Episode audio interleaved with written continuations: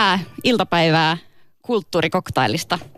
Minun nimeni on Iida Rauhalammi ja tänään elämme täällä Kulttuurikoktailin studiossa vahvasti tällaista ää, naisten päivän Dagen Efteriä. Mulla on täällä ää, kiinnostavia vieraita ja tarkastellaan yhtä tämän hetken suosituimmista musiikkityyleistä, nimittäin rap-musiikkia, mutta tällä kertaa feministisestä näkökulmasta. Kulttuurikoktail kysyy tänään, että voiko feministi kuunnella hiphoppia? Mun vieraiden kanssa mietitään, että miten suhtautua kappaleeseen, esimerkiksi kappaleeseen, jossa räpätään muijan naamalle mälläämisestä tai käytetään vaginaa haukkumasanana. Entä onko naisista omaisuutena puhuminen ok, jos biitti on hyvä?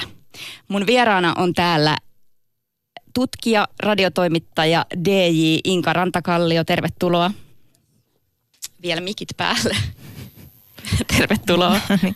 Helpottaa. Äh, sen lisäksi mulla on täällä kaksi upeata artistia, DJ Gridlock ja Jeboja. Tervetuloa teillekin. Kiitos. Kiitos. Äh, teidät otetaan ääneen ihan hetken kuluttua vielä enemmän. Aloitetaan Inka Rantakallion kanssa. Sä olet toimittajana muun muassa Bassoradion Rap Scholar-ohjelmassa. Ää, ja sen lisäksi toimit tutkijana, tutkit hiphoppia, teet väitöskirjaa rap-musiikin henkisyydestä. Kyllä. Ää, ja tota, sä oot sen lisäksi kirjoittanut artikkelin juuri julkaistuun kriittinen kritiikin piste julkaisuun, jossa käsittelet hip-hop-feminismiä. Ja nyt me päästään siihen pihviin. Ää, feminismi, ta, sillä tarkoitetaan tasa-arvoa hip-hop on taas tällainen tyylisuunta, mutta mitä nämä tarkoittaa yhdessä? No jos puhutaan hip-hop-feminismistä tällaisena niin kuin aatteena tai ideologiana, niin, niin se on tota vuonna 1999 Joan Morganin kirjassaan When Chickenheads Come Home to Roost, My Life as a Hip-Hop Feminist, niin siinä luoma termi, mikä oikeastaan on ollut semmoinen vastaus siihen, että tavallaan äh, ensinnäkin afrikkalaisamerikkalaisena naisena – miten voi just kuunnella hiphoppia, joka on hirveän tärkeä osa ollut omaa kasvuympäristöä. Puhutaan hip-hop-sukupolvesta, niin kuin tämmöinen ää, sukupolvi, joka on syntynyt aikana, jolloin on ollut hip-hop-kulttuuria jo joka paikassa, mutta eivät ole eläneet sitä tota, ää, kansalaisoikeusliikkeen aikaa. Ja sitten tosiaan niin kuin feminismin ää, toinen aalto, mutta siinä harvoin on ollut tilaa sitten ää, intersektionaalisuudelle välttämättä niin tavallaan siinä vaiheessa, kun se intersektionaalisuus, eli se otetaan huomioon niin kuin, ää, nämä niin kuin soron eri risteymät, ää, miten luokka, ää, rotu, sukupuoli, ää, toimintakyky vaikuttaa, vaikuttaa elämään, vaikuttaa kokemuksiin, niin tota, hipofeminismi on tavallaan osa sitä aaltoa. Mutta just niin kuin siinä ideana on ehkä se, että otetaan huomioon se, miten voimakkaasti hip-hop-kulttuuri ää, vaikuttaa niihin kokemuksiin ja siihen omaan maailmankuvaan. Ää, räppiä usein kritisoidaan tämmöisistä vaikka naisia esineellistävistä sanotuksista tai siitä, että miten nainen ylipäätään esitetään siellä kuvastossa. Niin mikä historia tällaisella tyylillä on? Että aina ei ole käsittääkseni ollut kuitenkaan niin. Niin, no silloin alkuaikoinhan rap oli enemmän semmoista hauskanpito musaa ja, ja tota, siinä ei ollut niin, niin paljon tämän tyylistä kielenkäyttöä, että oikeastaan se alkoi yleistyä vasta silloin niin kuin gangsterrapin suosion myötä 90-luvun alussa. Um, se liittyy myös ehkä vähän siihen, että silloin rap-musiikki alkoi enemmän tulla valtavirtaan, alkoi tulla tämmöisiä pop-rap-artisteja myös enemmän esiin, ähm, jotka jotkut ei edes halua näitä laskea välttämättä rap-artisteiksi, mutta vaikka niin kuin MC Hammer tai, tai Will Smith tai tällaiset, niin tavallaan se niin kuin kovennettu imago liittyi sitten siihen aika voimakkaasti. Että ylipäätään sellainen hypermaskuliinisuus, niin siihen liittyi sitten taas se niin kuin seksistinen kielenkäyttö osaako sanoa, että, että miksi, miksi, se niinku, mik, miksi se tuli niin isoksi osaksi sitä oliko se se mie- miehisyyden korostaminen just mitä sanoit, että, että sen takia haluttiin? Joo, no siis se liittyy varmasti tavallaan siihen niin kuin, Tämä on tosi monisyinen aihe, mutta jos pohtii niin kuin sitä, että tavallaan mistä oloista ne räppärit on ponnistanut, millainen se on se yhteiskunta, missä he on elänyt, tai ne niin kuin, äh, piirit, se elinympäristö tavallaan. Että jos sä mietit jotain niin kuin arkea tosi köyhissä köyhillä asuinalueilla, jossa on pääosin ei-valkoisia ihmisiä ollut tuolloin 90-luvun alueella, tai jotain vaikka Kaliforniassa, vaikka jotain Comptonia tai muuta tällaista aluetta, niin, tota, niin, niin siellä ne niin kuin perhesuhteet ja ihmissuhteet ylipäätään, niin ei siellä ole hirveästi esimerkkejä semmoisesta, että olisi niin kuin vaikka molemmat vanhemmat kotona, olisi rakastava suhde, ää, sulla menisi hyvin elämässä. Että tavallaan se on tosi sellainen monimutkainen asia, mihin se liittyy. Mutta sitten tosiaan vähän niin kuin mä jo tuossa sanoin, niin, niin um, gangsterrapin myötä, että siinä samaan ta- aikaan niin gangsterrapissahan alkoi tulee semmoista niin kuin, siinä oli pop-estetiikkaa, Dr. Dreillä vaikka, niin oli biiteissä semmoista niin pop-estetiikkaa, niin ehkä sitten, jottei heitä niin kuin tähän niin kuin pop-rappiin niin paljon, niin sitten sen niin kuin sanotuspuolen piti olla niin kuin kovempaa. Ja sitten siihen liittyi toi tavallaan naisten esineellistäminen myös. Mä en sano, että se oli välttämätön kehitys, mutta näin se nyt sitten meni. Mutta kun puhutaan hip-hop-feminismistä, niin puhutaan muustakin kuin pelkästä sanotuksista. Eli puhutaan siitä, että naiset on mukana tekemässä sitä kulttuuria, luomassa, Kyllä. toimimassa mukana. Ja, ja, myö, ja myös on, liittyykö siihen jotain muuta? No siis, niin kuin mä sanon, että se on ehkä semmoinen niin aate ja ideologia, mutta ennen kaikkea siinä on siis ehkä se, että, ja minkä mä itse koen tosi voimaannuttavana, on niin kuin ajatus siitä, että vaikka hiphopissa on niitä ongelmia, niin kuin on vaikka ongelmallisia sanotuksia, on rakenteellisia ongelmia, että paljon vähemmän on, on naisia, tai Suomessa vaikka on paljon vähemmän ää, ei-valkoisia esiintyjiä myöskin, niin tota, tavallaan niin kuin nämä ongelmat ei ole syy hylätä hip-hop kokonaan. Ne ei myöskään ole syy sanoa, että jos sä kuuntelet hip-hopia, että sä et voi olla feministi, vaan sä voit niinku saada sen kakun ja silti säästää sen tavallaan, että et hip-hop-feminismis idea on just se, niin että me voidaan kritisoida sitä hip-hopia niistä sen puutteista, mutta samaan aikaan meidän ei tarvitse niin ruoskia itteemme siitä, että että me ei nyt ole tarpeeksi hyviä feministejä, siksi me kuunnellaan vaikka hiphoppia tai niin kuin voidaan nauttia jopa semmoisesta musiikista, joka ei aina ole poliittisesti ehkä korrektia. Mennään kohta meidän vieraiden kanssa myös siihen, että minkälaisia ohjeita te annatte tilanteisiin, jossa omat lempibiisit sisältää jotain tällaista sanastoa, mihin ei vaikka haluaisi sitoutua, mutta haluaa kuitenkin kuunnella musiikkia. Eli ohjeita luvassa, mutta kerro Inka Rantakallio vielä, että ää, mi- miten sä näet tämän tilanteen nyt? Sä kirjoitit tuossa sun artikkelissa, että jonkinlaista semmoista heräämistä on tapahtunut suhteessa niin räppimaailmaa ja feminismiin Suomessa. Niin ainakin jos katsoo, että millaisia kiinnostavia uusia artisteja meillä nyt alkaa olla esillä, että juurikin tässä studiossakin paikalla oleva Jebo ja ää, Adikia, Sofa, niin, tota, niin alkaa tulla semmoista lyriikkaa, missä niinku kyseenalaistetaan tavallaan niitä olemassa olevia käytäntöjä ja rakenteita, erityisesti hiphopissa, mutta niinku ehkä laajemminkin meidän kulttuurissa ja missä niinku tuodaan tavallaan se niinku, ää, tuodaan erilaisia kokemuksia, erityisesti niinku naisten kokemuksia keskiöön ja sanotaan, että, että naisilla on niinku oikeus omaan mielipiteensä ja naisilla on oikeus olla sellaisia kuin he on ilman, että joku ulkoapäin tulee sanolemaan, että millaista pitäisi olla ja niinku siinä mun mielestä niin kuin, kans tulee paljon semmoista, että, että puututaan siihen sellaiseen, mikä on osa seksismiä, on semmoinen, niin kuin, että, että jos nainen sanoo, että mua häiritsee joku asia, niin sitten sanotaan vaikka, että no sä loukkaannut liian herkästi tai muuta. Niin tavallaan näissä biiseissä musta tulee hienosti ää, esiin jotenkin nykyään se tavalla, että no enhän loukkaannut. Mulla on oikeus sanoa, jos niin kuin mua vaivaa tämä asia ja mulla on oikeus puhua siitä ja se mun mielipide ja mun ajatukset on tärkeitä. Niin musta se on tosi hienoa.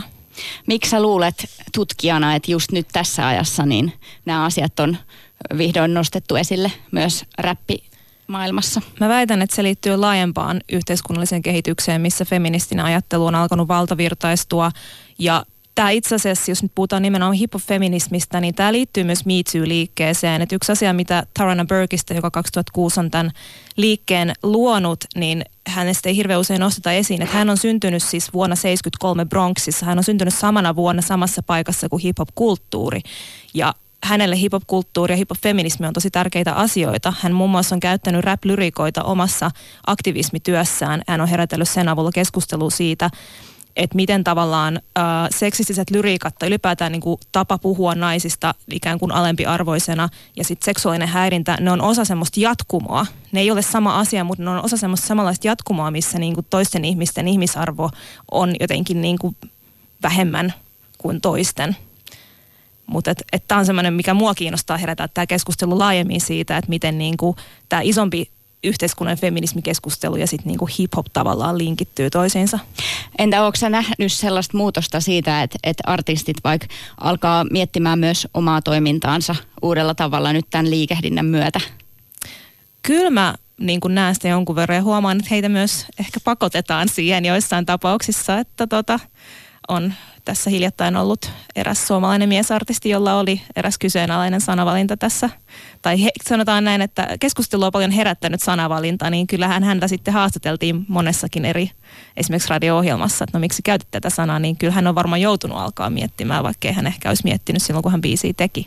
Mennään tohonkin sanaan ja tohon biisiin ihan tämmöisenä tapausesimerkkinä kohta, mutta mm, otetaan meidän vieraat myöskin ääneen. Ää, Jeboja, sä oot DJ, soitat ää, musiikkia, mutta teet myös itse musiikkia. Oot muun muassa Sinisabotaashin kanssa, mutta nyt teet myös omaa musiikkia ihan soolona. Sun debyytti-sinkku Bro Flake – se, oli, se sai aikamoisen tällaisen some-huomioon ja innostuksen osakseen. Ää, kerro, kerro, mistä tämä biisi kertoo. Mm. Mitä tarkoittaa Broflake? Broflake tarkoittaa sellaista henkilöä, joka ei osaa nähdä sen oman perspektiivinsä ulkopuolelle. Ja ehkä just niin kuin tässä tilanteessa se oli sellainen niin kuin henkilökohtainen oma niin kuin purkaus, että mä kirjoitin sen vaan niin kuin ykkösellä niin kuin sellaisen tilanteen jälkeen, missä oli ollut paljon broflakeja. Ja se oli itse asiassa hauska, koska niin kuin, et, et se sana vaan tuli internetissä vastaan. Ja sitten mä olin vaan silleen, että tämä, tämä sana, niin kuin, että tätä mä oon etsinyt. Ja sitten myös tämän biisin julkaisi. Jotenkin, että se oli vaan mulle henkilökohtaisesti tärkeä julkaista tämä biisi, että oli ollut paljon, mä olin ollut tosi sellaisessa toksismaskuliinisessa ilmapiirissä ja niin kuin just kaikkea niin kuin miettinyt sitä ja näin ja ja oli tapahtunut paljon muutoksia, että sitten oli kuitenkin tullut niinku ruskeat tytöt elämään, joka on niinku antanut paljon itsevarmuutta sitä, että, mä en, niinku, että nämä mun kokemukset on niinku valideja ja niin kuin arvokkaita olemassa, niin sitten jotenkin toi biisi tuli sit siihen kohtaan ja se rohkeus julkaista, se vaati oikeasti paljon rohkeutta myös julkaista tuollainen biisi tällaisessa ilmapiirissä, niin sitten kun se tuli, niin huomasi kyllä, että monet muutkin oli etsineet tätä samaa sanaa. Ja tämä on selitetty jossain sanastossa, että täällä tarkoitetaan herkästi loukkaantuvaa valkoista heteromiestä. Äh, Joo, toi Urban Dictionary. Joo, Joo. näin just. Mutta jatketaan siitäkin kohta. Ootko sä hip-hop-feministi? Olen. Sitten meidän toinen vieras, äh, DJ Gridlock, tunnetaan myös nimellä Kid Kristolaanti. Sä olet rap-artisti, tuottaja ja DJ. Sua on luonnehdittu myös muun muassa älykköräppäriksi. Mä en tiedä, mitä, mitä mieltä sä oot itse tästä nimestä. Mä en oikein tiedä, mitä se tarkoittaa. Niin. Se, tota, niin. No se, se eikö tarkoita sitä, että ei ole ainakaan tyhmä? Mä oon aina ajatellut jotain painavaa niin. sanottavaa. Mut, niin ehkä. Ää, Mutta ei käytetä sitä tänään. Niin, no ei, se on, tota, se on tällainen Helsingin Sanomien nyt liitteen minulle suoma titteli. Mm. Inka Rantakallio mainitsee sut tuossa artikkelissa, koska sä oot sun sanotuksissa, ainakin tuossa ateistibiisissä, niin vähän kyseenalaistanut tämmöistä vallitsevaa asetelmaa, jos puhutaan naisista rap-maailmassa, niin äh, allekirjoitatko sä tällaisen, että et sä, sä haluat nähdä tämän asian jotenkin eri tavalla? Uh, Kriittisesti katsoa sitä naisen asemaa rap-maailmassa. Joo, kyllä. Ja siis tota, koen olevani feministi ylipäätään. Tavallaan tämä niin kuin, ehkä hip-hop-feminismi on sitten vaan jotenkin osa kaikkea, mutta se on mun mielestä, feminismi on kuitenkin semmoinen asia, että se pitää laajentua kaikkialle myöskin. Miten, miten paljon sä mietit vaikka tasa-arvoa ja representaatioita tehdessäsi musiikkia? Rehellisesti aika vähän ehkä, että mä vaan teen, mutta sitten mä koen ehkä saaneeni tiedätkö, äidiltä hyvät opit siitä, että, että mikä on niin ok ja mikä ei. Ja sitten toisaalta mun mielestä sen kaiken voi oppia aika helposti vaan niin kanssa ihmisistä. Mutta tietysti se riippuu sitten missä, niin kuin missä pyörii ja missä vaikuttaa ja mitkä toisaalta ihan yhtä lailla esimerkiksi vaikka rasismi on mun mielestä opittua, että eihän kukaan sellaiseksi synny. niin sitten uh, kaikki tämmöinen, niin kun, että se on jossain tuolla takaraivossa, mutta mä en silleen ehkä aktiivisesti sitä ajattele, että mä vaan teen, mitä mä teen. En mä sillä musiikki tehdä ehkä mieti mitään muuta kuin itseäni lopulta, koska se on myös niin musiikin tekeminen, mä koen sen erittäin itsekkääksi ja egoistiseksi ja se, mä, en niin kuin, mä en edes usko hirveästi semmoiseen jalompaan ajatukseen siitä, että jakaa jotain musiikilla. Musta se on vaan sellaista masturbaatio aina. O- Onko se saanut jotain palautetta tai äh, kun saatat kantaa asioihin tai haluat puhua jostain tietystä? No joo, olen mä saanut hyvää palautetta ja huonoa palautetta. Se aina sitten, uh, se aina riippuu. Mä, tavallaan tämä ei liity mu- muuhun, mutta muistan niin kuin esimerkin vaikka tilanteesta, missä mä oon ollut niin kuin kanssa, kanssa muusikko ystäväni kanssa tilanteessa ja sitten sille on tullut fani uh, ilmaisemaan niin kuin närkästystään siitä, että, että muusikolla on ollut semmoisessa täysin fiktiivisessä kontekstissa niin kuin yksi läppä – ja sitten tämä fani on tullut silleen, että sä et voi sanoa noin, että mun äidille kävi noin. Niin sitten si- siinäkin on se, no tämä liittyy ehkä enemmän semmoiseen niin vastuuseen ja kaikkeen tämmöiseen, mutta, mutta sitä aina punnitsee myös, että, että sitä palautetta kun saa, niin lopulta mikä, mikä osa siitä edes kuuluu minulle ja mikä on niin kuin sen henkilön omaa tai semmoista ihan niin kuin kehuissakin. Mm. Että tietyllä tavalla, vaikka joku tulisi kehumaan, niin se on kivaa ja mä otan sen hyvällä – mutta tietyllä tavalla siinähän se ihminen osoittaa tavallaan niitä omia tunteitaan vaan jotenkin, että mä oon sitten vaan se väylä, jonka kautta se tekee sen. Mm. Mun, mun mielestä tämä vastuunotto on tosi kiinnostava kysymys ja semmoinen, mitä mä oon yrittänyt herätellä silloin, kun on puhuttu just tämmöisistä sanotuksista, jotka, joita pidetään ongelmallisina jollain tavalla. Että et se, että jos artisti julkaisee musiikkia, että se on ihmisille saatavilla, se on kuunneltavissa, niin mun mielestä siinä vaiheessa niin olisi tervetullut, että otettaisiin vastuu siitä, mitä on julkaissut. Mutta tota, sitten mä mietin myös sellaista, että, että vaikka mä en ole muusikko, niin mä kuitenkin tuotan tekstiä ja tota, erityisesti akateemisessa maailmassa sen tekstin, niin kuin, että muut kritisoi sitä, se on olennainen osa sitä tutkijana toimimista. Niin se, mitä meillekin sanotaan usein, että, että me kritisoidaan tätä, mutta me kritisoidaan sitä tekstiä, me ei kritisoida sua ihmisenä. Ja musta tuntuu, että artisteilla ehkä ei samalla tavalla tule ajatelleeksi välttämättä aina sitä, että se kritiikki ei kohdistu nyt sinuun ihmisenä, että, että niin kuin me kritisoidaan tässä sun teosta ja niin kuin mitä siinä on sanottu. Ja mä oon niin kuin miettinyt, että, että että olisiko tämä semmoinen lähtökohta, millä voitaisiin saada enemmän aikaa keskustelua niin kuin musiikin sisällöistä ja niistä representaatioista. En tiedä, mitä mm, mieltä no, te toi, toi on just semmoinen asia, mihin mun mielestä liittyy niin vahvasti se, että, että mitä mä tarkoitin sillä aikaisemmalla just, että, että mä näen jotenkin taiteen tekemisen aina, aina niin kuin semmoisena egoistisena.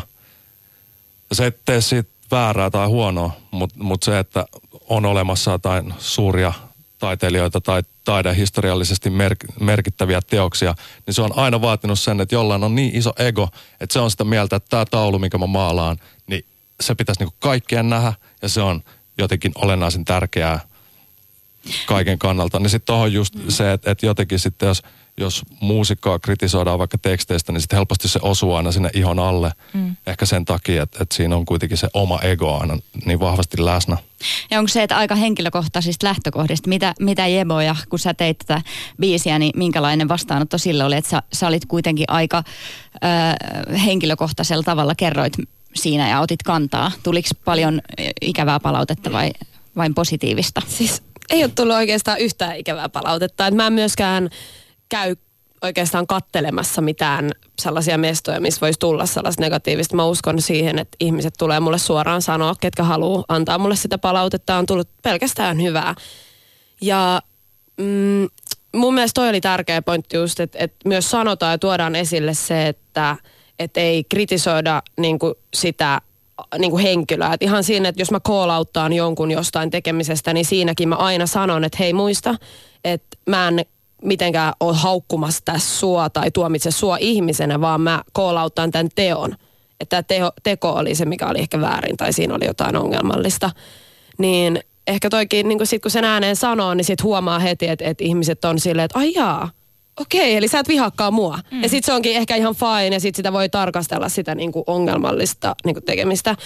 Mutta sitten mä en tiedä sitten toi niin kuin taiteil, taiteilijan niin kuin toi, just toi ego, ego ja näin, niin toi oli mulle itselleni oikeasti rehellisessään tunteen purkaus. Että mua vitutti. Ja mä purin sen siihen niin kuin tekstiin. Ja, mutta sitten toisaalta nyt mä oon miettinyt, että nyt kun mulla on tullut taas jälkeenpäin tosi paljon sellaiset, please tee lisää ja niin kuin, että festareilta on tullut pyyntö, että teethän lisää ja niin kuin, tosi paljon tulee niin kuin sitä, että tällaiselle on niin kuin kysyntää selkeästi ja just niin kuin tämä feministinen hip-hop ja, ja näin, niin sitten niin mä näen, että siinä on kyllä niin kuin jotain muutakin niin kuin sit kuin se ego tietyllä tapaa, tai mä koen myös tietyllä tapaa aika niin kuin sellaista niin kuin vastuullisuutta siitä, että nyt, että mä haluan tehdä tänne Suomeen myös tällaista musiikkia. Ja mä en ehkä edes itse näe, että mä olisin mitenkään hirveän hyvä tai niin kuin lah, superlahjakas tai, tai mitään, mutta mulla on sanottavaa ja, ja, ja, niin kuin, ja mä tykkään tehdä sitä. Ja se on mulle niin kuin tärkeintä, se on niin kuin jotenkin ja, ja se on niinku siistiä, että kun mä vaan niinku tykkään tehdä sitä, niin sit jos ihmiset jotenkin saa siitä vielä jotain itse, niin sehän on niinku ihan mielettömän siistiä. Mm. Otetaan tässä välissä yksi esimerkki tapaus, jo, jo, joka tuossa jo vähän mainittiinkin. Puhuit ilmeisesti Gettomasan Lössi-biisistä, joka, joka tässä taannoin vähän herätti keskustelua. Siinä mainitaan vaginat, tai vagina tämmöisenä vähän niin kuin haukkumasanana.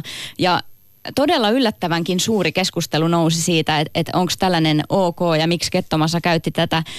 Ja kävi ilmi, että Kettomassa itse artisti siis, niin ei ollut ajatellut koko asiaa mitenkään loukkaavana. Ja mä en, mä en ole seurannut, että onko hän julkisesti pyytänyt jotakin anteeksi vai, vai miten tämä on päätynyt, mutta millä korvalla ja silmällä te seurasitte tätä keskustelua niin kuin alalla olevina? Mulle itselleni ainakin silleen... Öö, mä oon kuunnellut paljon kettomasaa ja mulla on niinku, että mun iso broidi kuuntelee sitä kanssa, niin se on kans mulle sille ollut aina sellainen, niinku, että vitsi mä fiilaan. Ja sitten jotenkin oli silleen, kun lähti kuuntelemaan sitä biisiä, että nyt ensinnäkin, että nyt tuli kettomasalta uutta, niin joo. Ja sitten menee kattoon ja sitten kuuntelee sitä, mutta mulla on mukana mun lessi. Okei, mä ihan messistä. Sitten sieltä tulee se, että mut teidän gang on pelkkiä vakinoita tai mitä nyt ikinä on. Ja sitten sanotaan, ah okei, okay, tää ei ole mulle. Voi niinku, mm. sivun vaihdoissa silleen, että tulee sellainen, niinku, että että sit sut suljettiin täysin kokonaan siitä vaan ulkopuolelle, että sä et saa olla mukana niin kuin nauttimassa tästä. Ja kyllä mä, niin, et, ja sitten se on harmi, kun se on vaan se yksi sana, mutta sitten kuitenkin sillä on niin merkityksellisyyttä, ja varsinkin kun katsoo tätä tämän hetken tilannetta, niin miten se niin siihen heijastuu ja näin, niin sen takia se oli jotenkin pettymys. Mm. Joo, siis mulle tota, Öö, musta oli hienoa se, että, että tota, sitä keskustelua käytiin. Musta mm. se oli mm. tarpeellista, koska selvästi se sana herätti meidän monen huomion. Ja mulla tuli sama fiilis siitä, että tämä biisi ei ole mulle. Ja myönnettäköön, että mulla on aika usein ollut Kettomasan biisissä semmoinen fiilis, että, että on, ne on aika maskuliinisesta näkökulmasta tehty. Ja sehän, että jos joku on mies, ja tekee räppiä, niin se ei tarkoita, että siinä tarttisi olla sellaista ulos sulkevaa maskuliinisuutta. Mm. Et, et on paljon biisejä, esimerkiksi Gridelläkin on paljon biisejä, jotka ei mun mielestä ole millään tavalla sellaiset, että ne niin kuin määrittelisi etukäteen, että kelle tämä on samaistuttavaa, tämä teksti. Mm. Mutta niin kuin tässä tapauksessa just oli sama reaktio itsellä tavallaan tästä lössibiisistä, että okei, tämä ei ole mulle tämä biisi, vaan tämä on niin kuin ihmisille, jotka on sitä mieltä, että, että niin kuin vaginan omistaminen on joku hirveä vamma. Mm. ja niin kuin, et, et, et, et kauheeta, niin kuin jos sulla on sellainen, se on hirveä heikkous. Niin tota, niin, niin kuin se, se musta oli niin kuin to, ehkä yllättävä tässä, että varsinkin koska öö, mä oon saanut sen mielikuvan Kettomasasta aiemmin, että hän esimerkiksi on hyvinkin valveutunut esimerkiksi rasismin suhteen. Mm.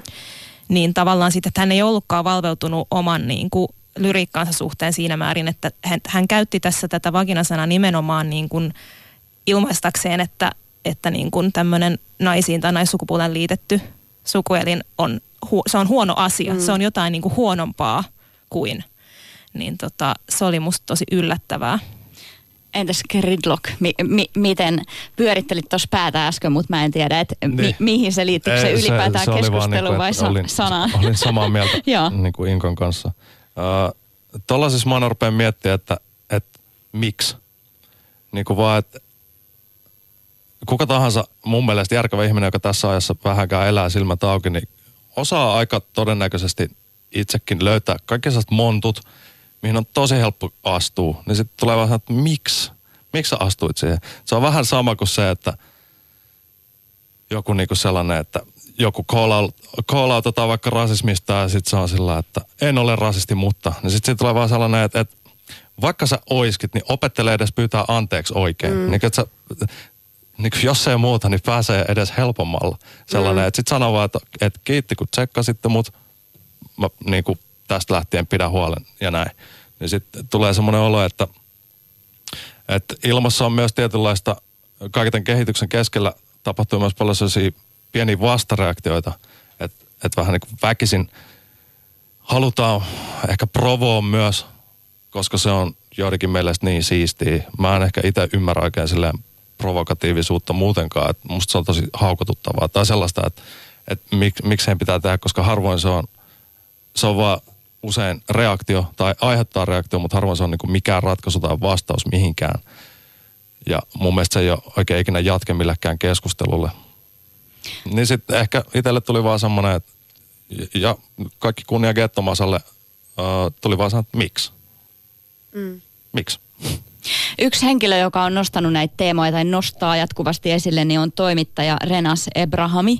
Ja äh, mä juttelin hänen kanssaan siis eilen puhelimessa tästä keisistä ja monesta muustakin. Ja hän sanoi, että et, et hänestä on tullut ikään kuin vähän tällainen äitihahmo niin kuin monelle suomi, suomiräppärille. Että et hän joutuu sanomaan, että et okei, tämä vagina tässä yhteydessä ei ole, ei ole ok.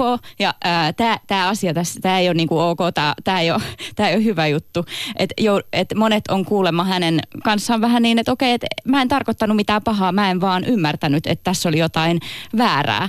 Niin ootteko te törmännyt tällaiseen ö, käsitykseen että, tai asiaan, että ei ole ajateltu vaan? No musta se on yleensä se keissi niin kuin suurimmalta osin. Ainakin ihmisistä, jotka mun elinpiirissä, tai mun kokemus on se, että useimmiten kyse on vaan siitä, että ei ole tullut ajatelleeksi.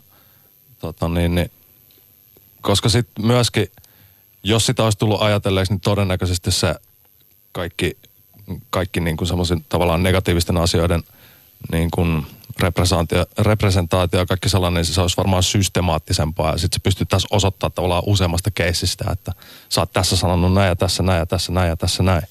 Mutta sitten mm, mun kokemus on se, että uh, useimmiten, useimmiten ei ole kelattu – Mm. Ja siis itselläkin on paljon niitä keissejä, että ei ole vaan kelannut. Ja sitten joku on sanonut mulle, että toi ei ole ok. Ja sitä todennäköisesti tulee jatkuu koko mun elämän, koska niin maailma muuttuu ja ei voi muuttua kuin sen mukana tai sitten jäädä tahantuneeksi. Niin onhan se sidonnainen myös jollain tapaa niin kuin etuoikeuksiin. Että niin. jos sun ei tarvitse kohdata niitä asioita, niin sit sä et välttämättä kohtaa tai silleen, että... Se on ihan totta. Että sit jos itse niin kuin ruskeana naisena, niin ei ole kyllä ollut niin kuin päivääkään elämässä, milloin ei olisi kohdannut niin kuin tai joutunut miettimään näitä asioita. Mutta sitten taas esimerkiksi joku seksuaalisuuteen liittyvä juttu niin kuin voi olla mulle taas sit sellainen, mitä mä en ehkä ajatellut, mutta sitten jotenkin mä oon, mä niin kuin, oon, rakastan niin kuin, oppia uusia asioita ja sitten taas niin kuin, haluaa hirveästi tietää ja jotenkin niin kuin, kun haluaa olla oma versio it, niin kuin itsestään paras versio, mitä voi olla, niin mä, niin kuin mä en oikeastaan kilpaile kenenkään muun kanssa, vaan mä kilpailen itteni kanssa ja haastan itteeni. Niin sit mä käyn, kans käyn niin kuin opiskelemassa niitä asioita ja niin kuin tälleen, että sit mä voin niin kuin kohdella kaikki ihmisiä samanarvoisesti ja olla ja niin kuin samalla tavalla, mitä mä haluaisin, että muut ottaa huomioon niin kuin mun vaikka niin kuin ne lähtökohdat, missä mä tuun. Mm. Toinen äh, esimerkki, joka on ollut jonkin verran esillä, niin on Versage Henrik, jolla on myös aika tällaisia äh, misogynistisiä sanotuksia. Toi äh, alussa mainitsemani muijan naamalle mällääminen on mun mielestä hänen, tai on hänen siis jostain biisistään, mutta mut hänenkin kohdallaan niin on käsittänyt, että, että hän, hän ei missään vaiheessa halunnut mitään pahaa kenellekään, vaan oli ikään kuin kopioinut jotain tyyliä, minkä hän on joskus oppinut tai ihaillut, kun on kuunnellut mu- musiikkia. Joo, ja sitä monet varmasti paljon on tehnyt, tekee ja tulee tekemään. Niinhän se menee. Tuossa, mä tein, kuitenkin sit on myös aina se, että, että just, että onko artisti vaikka vastuussa sanomisistaan. Ja sitten sit, kun siinä on mun mielestä olennainen kysymys on tietyllä tapaa myös se, että kenellä hän on vastuussa.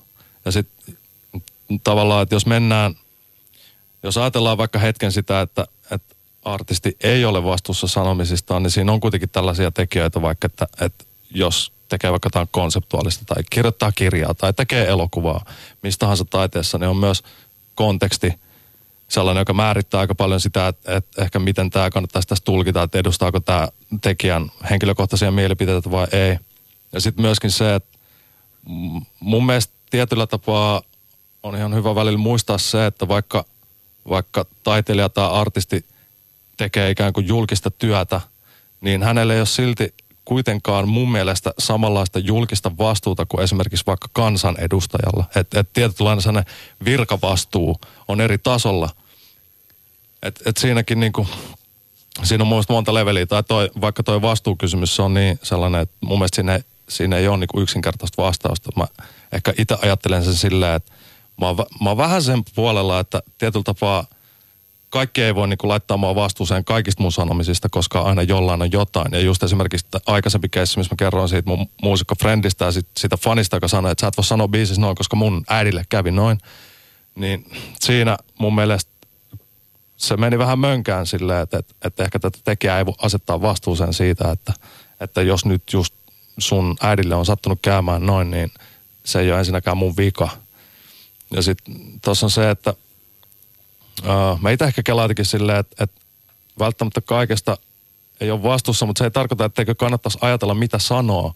Ja sitten myöskin just se, että se on niin haukotuttavaa, jos se perustelu on aina semmoinen, että no mä sanoin näin, jotta tämä vaan kuulostaisi rajulta, koska tämän konteksti on vaikka tämmöinen kauhu.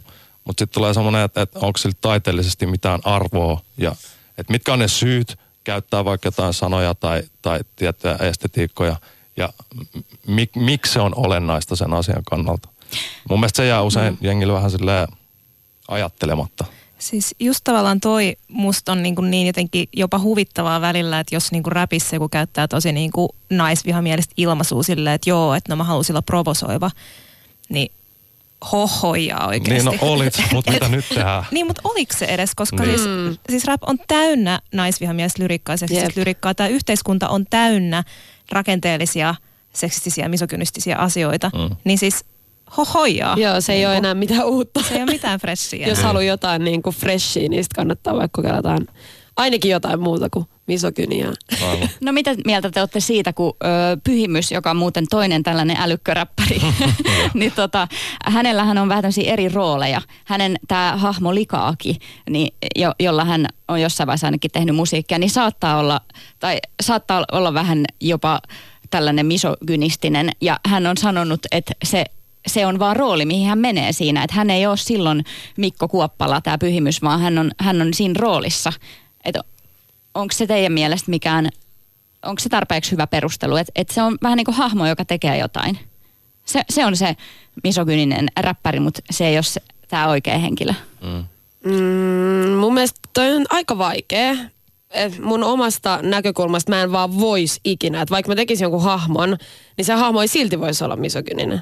Koska mun, mun sisällä ei vaan niinku, se ei ole vaan millään tavalla ollut ikinä ok, eikä niinku tarpeellista millään tavalla, eikä niinku mitään, ja se on tosi tylsää, ja niinku, siinä ei vaan mitään, miksi mä niinku sit oikein loisin vielä hahmon, joka tekee sitä, niinku, joutuisin olla siinä roolissa, ja niinku vielä, vielä niinku sit jotenkin kuulostaa tosi vaikealta mun korvaa. Mm. Niin, toi on vaikea, koska sitten toisaalta, niin kun, että että maailmassa on vaikka paljon elokuvia, jos tapahtuu kauheita asioita ja myös ihmiset, jotka katsoo niitä ja allekirjoita niitä asioita, että mun mielestä tähänkin liittyy se, että voiko feministi kuunnella hiphopin. Totta kai voi. Et jos, ei voi, tai että jos hiphopin kuunteleminen tekisi kenestäkään huono feministi, niin eihän silloin voisi feministi käydä töissä tai osallistua kilpaurheiluun mm, tai yep. tehdä oikeastaan mitä. Niin sitten tohonkin, tohonkin liittyy se, että – tietyllä tavalla toi, toi hahmohomma, niin mä näen sen kuitenkin ehkä itse sellaisena, että kyllä sä voit käsikirjoittaa, käsikirjoittaa ikään kuin tällaisia maailmoja ja konsepteja, mutta sitten jotenkin tulkinnanvaraisuus on aina vaarallinen asia tietysti mielessä, että, että sitten on ehkä vaikka tietyllä tapaa kaikenlaiset taiteen ikään kuin tämmöiset käyttöohjeet on ehkä vähän tylsä asia, mutta ehkä jotkut sellaiset on hyvä myös sitten antaa sen asian mukana – koska sitten jos puhutaan vaikka räpistäkin, niin sekin on niin sellainen, se, se, se henkilöityy niin vahvasti siihen tekijänsä aina mm. eri tavalla kuin vaikka kirjallisuus tai kuvataide tai elokuvat. Mm. Niin sit se on jotenkin, se on niin kuin sanoit Rebekka, se on tosi vaikea, tosi vaikea asia.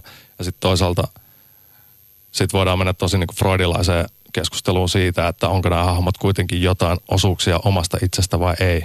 Mm tässä mennään nyt siihen aiheeseen, mistä mä oon Kridea haastatellut mun väitöskirjaa, mutta siis tämä aitous ja autenttisuus ja siis äh, niin kuin tavallaan se, että se on niin paljon tärkeämpi asia räpissä kuin monessa muussa genressä. Ja sen takia me helposti kuvitellaan, että se räppäävä hahmo, se räppäri on sama kuin se yksityinen henkilö siellä takana. Ja tosi monet kuuntelijat arvostaa sitä, jos niillä tulee semmoinen tunne, että ne jotenkin pääsee nyt lähelle sitä oikeaa ihmistä siellä takana. Ja siksi, koska tämä aitous ja autenttisuus on niin tärkeä arvoräpissä, niin sen takia meillä helposti menee sekaisin nämä, että, että niin kuin, että et okei, että et joku tekee misokyynistä räppiä. No se on varmaan oikeasti sellainen, että vaikka artisti sanoisi, että kun en oo, mutta että et mä näkisin, että tämä on yksi syy siihen, miksi tota, sit helposti menee näin. Ja sitten tuntuu, että monesti tällaisilla artisteilla sitten tavallaan niin kuin he mielellään korostaa sitä, että tämä mun musantekoprosessi on tosi jotenkin aitoa ja rehellistä ja teen tätä täysin omista lähtökohdistani, mutta sitten tosiaan kun tulee se kritiikki vastaan, niin sitten siinä vaiheessa sanotaankin, että ei, ei, tämä oli vaan hahmo, tämä oli vaan fantasiaa, tämä oli vaan taidetta, ei ole mitään tekemistä todellisuuden kanssa. Mm. Että sitä diskurssia siitä aitoudesta käytetään silleen tavallaan omiin tarkoitusperiin. Että silloin kun sopii, niin mä oon tosi aitoja silleen. Mutta sitten kun mä en halua, että mua kritisoidaan, niin ei, ei, ei, ei tämä oli ihan vaan fantasiaa. Mm. Niin, kyllä, kyllähän mä esimerkiksi teen tällaista hahmoa. Niin toi on just semmoinen asia, mikä kai itsekin joutunut paljon miettiä silleen. Mutta mä koen olevani aika epäaito, koska mä koen tekeväni musiikkia tosi itsekkäästä lähtökohdasta. Mä oon niin joskus yläastel päättänyt, että mä haluan olla räppäri, että fuck duunit tästä tuli mun duuni. No nyt mä teen tätä myös sen takia, että mä haluan rahaa. Se ei tarkoita, ettenkö mä rakastaisi musiikin tekemistä ja etteikö se olisi mun elämä, mutta mut periaatteessa kyllä mä tekijänä täytän myös kaikki ne lokerot, jotka tekee musta erittäin epäaidon.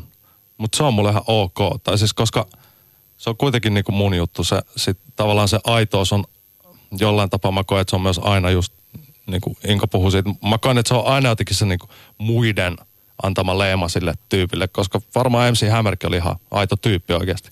Mutta ei mm. se ikinä saanut niitä uskottavuuspisteet niin räpissä sillä se on, toi on. Must, musta toi termi aito on jotenkin todella vaikea käsittää. Että mi, mitä se tarkoittaa. Ja si, musta tuntuu, että, tai sanokaa, ootteko te samaa mieltä, mutta että hip-hop-maailmassa sitä käytetään tosi paljon. Ja on Joo. tosi tärkeää olla aito. Ja mm.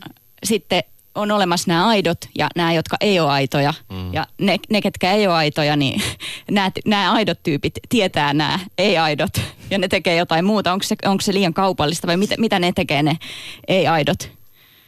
Mi, mistä sen erottaa?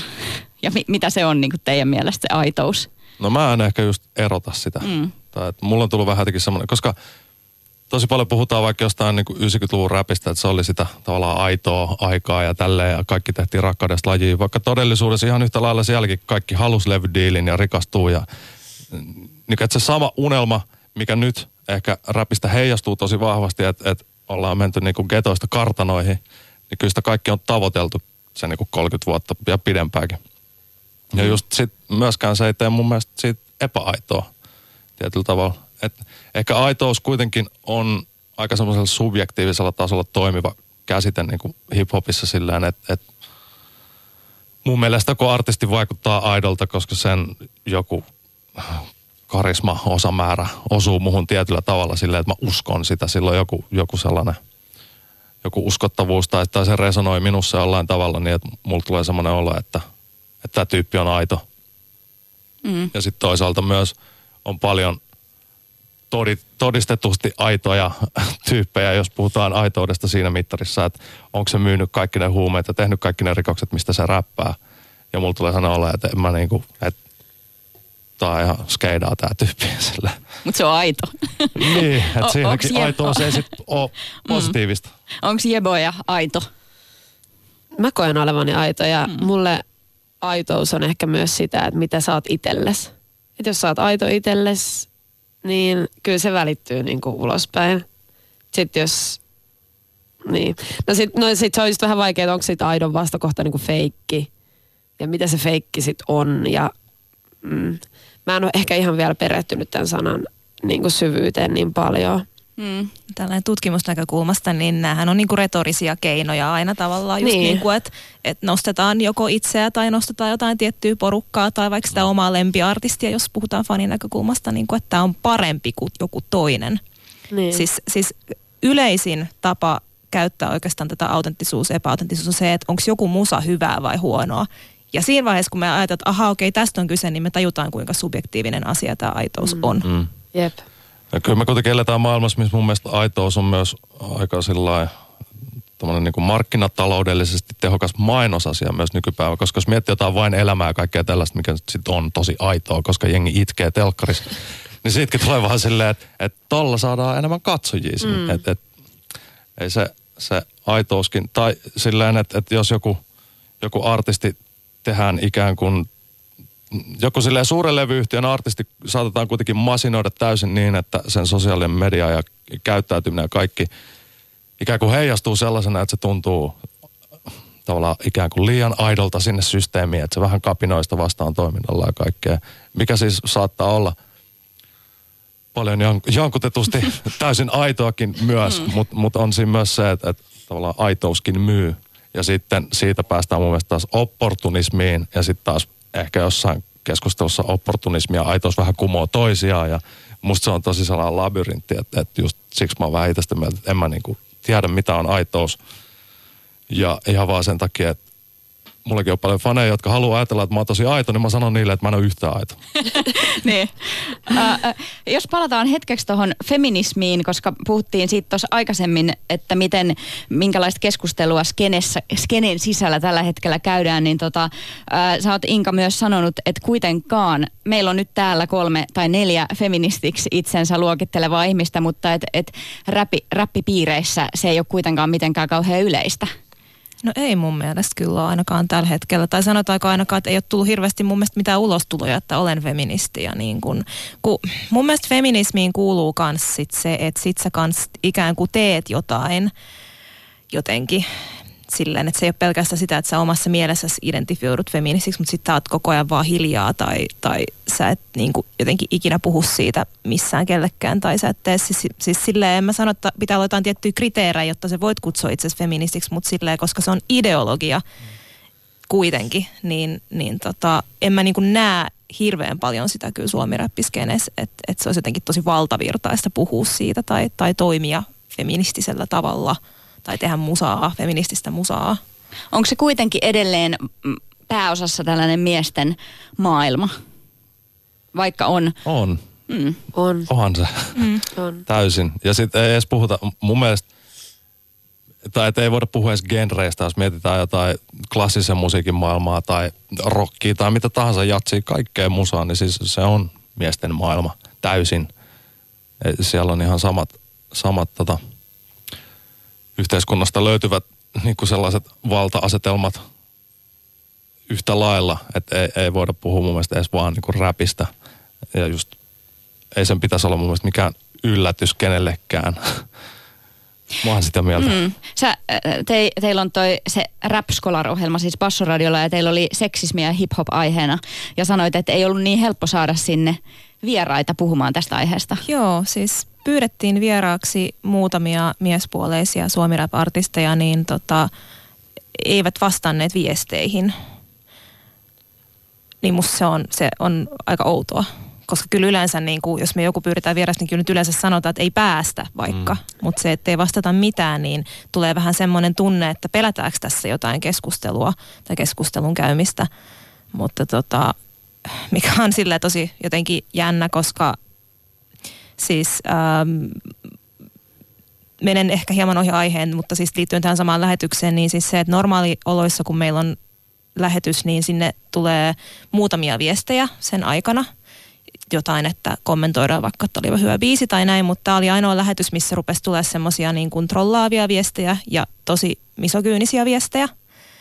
Niin tota, kertoo jotain siitä, että mikä tämän niin kuin keskustelun tavallaan ehkä taso on tai mikä se on se lähtökohta alkaa puhua feminismistä tai niin kuin feministisistä asioista räppiskenessä.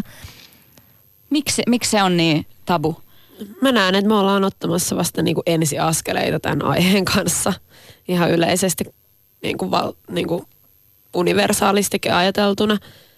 Ja ehkä vielä erityisesti Suomessa – et meillä ei ole ollut vielä paljon niin kuin tällaisia niin kuin rak, rakenteellista niin kuin toimintaa ja rakenteellista sellaista, niin sit niin kuin, ja sitten mä näen myös tässä myös sellaisen ison, mikä siis tohon liittyy, että niin kuin jengi ei vastaa ja että niin kuin, et ei uskalla tulla radioon puhua siitä, niin siis ego on todella iso mm. tekijä mm. tässä, että mä huomaan ihan sellaisenkin jutun, että mä saatan laittaa jonkun ihan niin kuin jutun vaikka Facebookin postauksen, missä niin, mikä ei liity siis mitenkään, niin kuin, että voi olla vaikka ha- haenpok näyttelijöitä, niin sitten siihen saattaa tulla just niin kuin vaikka tietystä kaveriporukasta jengi niin kuin huutelee silleen, että et, niin kuin, tai dissaa tai jotain niin kuin, ja niin kuin näin. Ja, ja sitten mä tiedän, niin kuin, mä tiedän, että se ei ole mulle, niin mä en vastaa, koska ei, mä huomaan, niin kuin mä tunnen, että tämä ei ole mulle, tämä on mun ystävä ja tämä ei sano tätä mulle. Ja sitten mä katson, että ketkä sitä tulee tykkää, niin sitten on sen ka- saman kaveriporukan jäbät, jotka on nyt sille approved.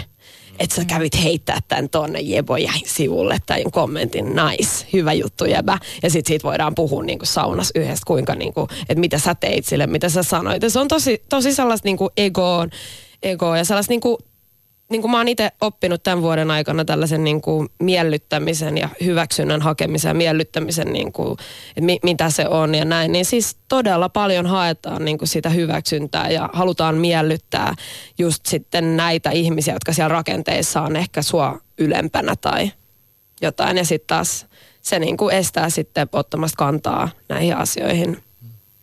Mm. Joo, mä oon samaa mieltä, että, että ollaan ehkä niin alussa, ainakin Suomessa niin kuin tämän keskustelun kanssa. Niin kuin sä aikaisemmin sanoit, mun mielestä täysin osuvasti myös sen, että kun, et, et usein,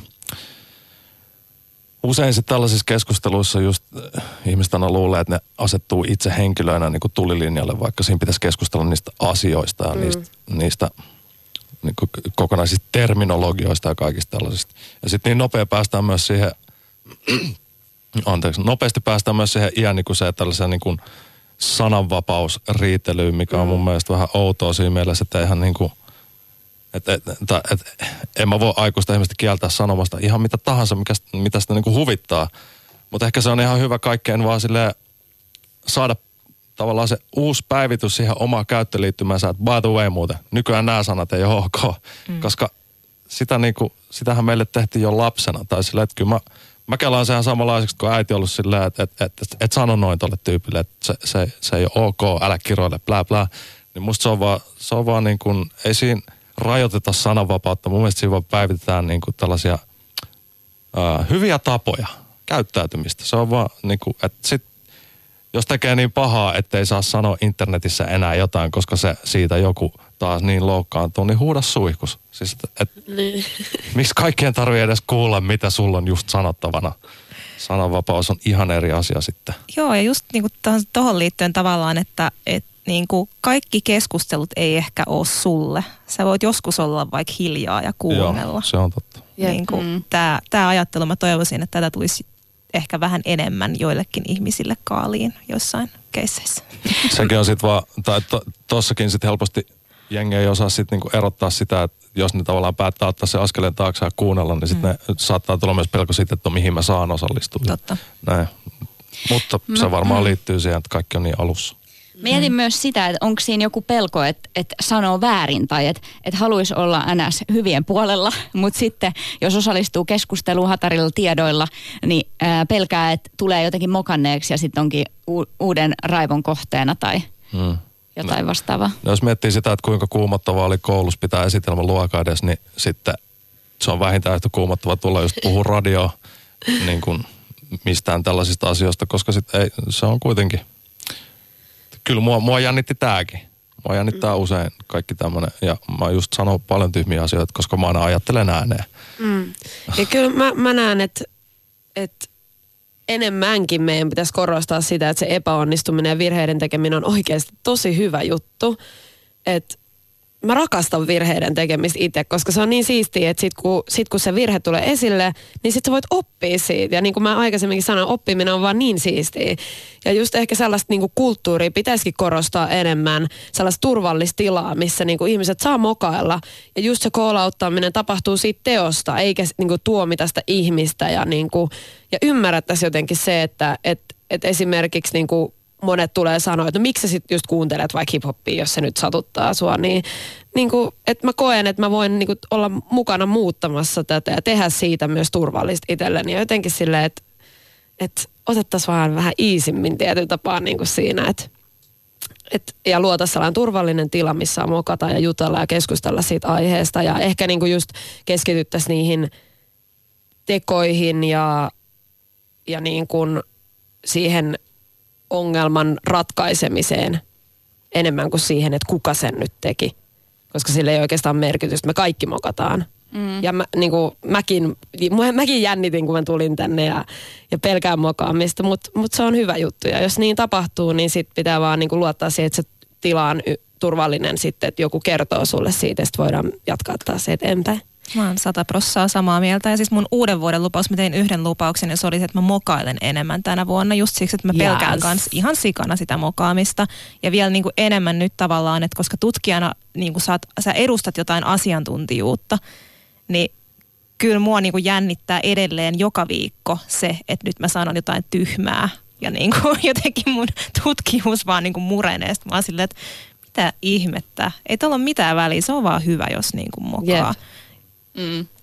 Hei, lupasin, että, että me myös annetaan vinkkejä täällä ihmisille, jotka pelkää, että he ei voi enää kuunnella lempi räppibiisejään, koska niissä on jotain misogynistä lyriikkaa tai naisia halventavia sanoja käytetään. Niin miten te olette ratkaissut tämmöisen ongelman? Kaikki kuitenkin kuuntelette varmaan aika paljon räppiä ja olette tiedostavia ihmisiä, niin miten nämä kaksi solmitaan yhteen? Uh. Mä tiedä, onko mä ratkaissut tätä. Niin, mäkin olen niinku edelleen sama niinku so, selvittelemässä tätä asiaa ja erityisesti just niinku DJ-näkökulmasta, että mitä sä niinku haluat soittaa siellä ihmisille ja näin. Että et sit niinku yrittää löytää niitä eri tapoja. Tuli vaan siis mieleen, nauran siksi, koska mulla tuli mieleen, olikohan se muut pari viikkoa sitten, olin keikalla kutosella ja sitten siellä toivottiin lössiä ja mä halusin sen soittaa.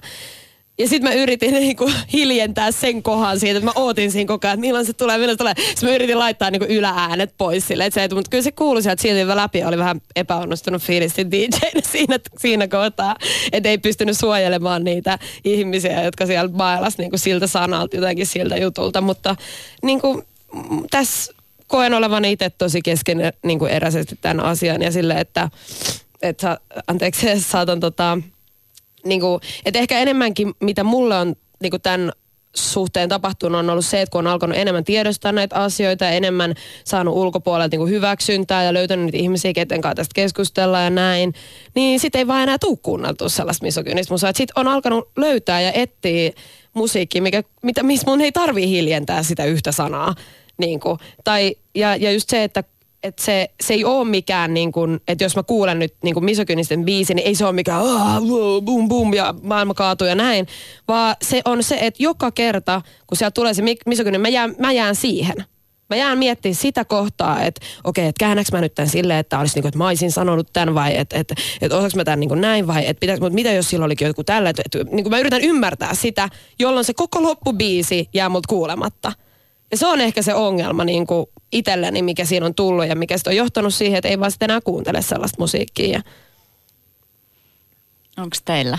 Uh, niin, en mäkään ehkä ratkaissut tuota asiaa mitenkään silleen täysin. Mut kun, mä ajattelen myös niin, että tavallaan koko maailma on ristiriitainen. Mun koko elämä on ristiriitasta. Siis silleen, että on, on ristiriitasta mennä kirkossa naimisiin, on, on ristiriitasta kuluttaa, kuluttaa jotain musaa, mistä pitää vaan siitä, miltä se kuulostaa, mutta sitten se sisältö on ihan hirveetä. Niin toikin on vähän sellainen, että, että mä tavallaan annan itselleni luvan olla olematta kaikesta samaa mieltä ja hyväksyä sen ristiriidan silleen, että harvasta mm. asiasta, se on vähän niin kuin äänestää silleen, että en mä ikinä äänestänyt tyyppi, josta mä oon silleen sata prossaa kaikesta samaa mieltä. Mä oon silleen, että no toi on lähimpänä, että tämän kanssa, tämän kanssa joutuu elää. Ja se, se ei toisaalta tarkoita just sitä, että – että kun näin on aina ollut, niin sitten näin pitää aina ollakin, että, että kyllä muutokselle on ihan tilausta ja, ja paikka. Mutta tota niin, niin, nimenomaan just se, että, että jos puhutaan siitä, että no sinä, sinä olet olevinas feministi ja kuuntelet räppiä, niin se ei ole mikään argumenttivoitto siinä, vaan nimenomaan, että kaikesta ei tarvi olla aina täysin samaa mieltä, jotta siitä voisi kuitenkin nauttia. Koska en mä niin kuin, tiedätkö, mä katson dokumentteja sarjamurhaajista, mutta en mä niidenkään hirveästi samaa mieltä mistään. Mm.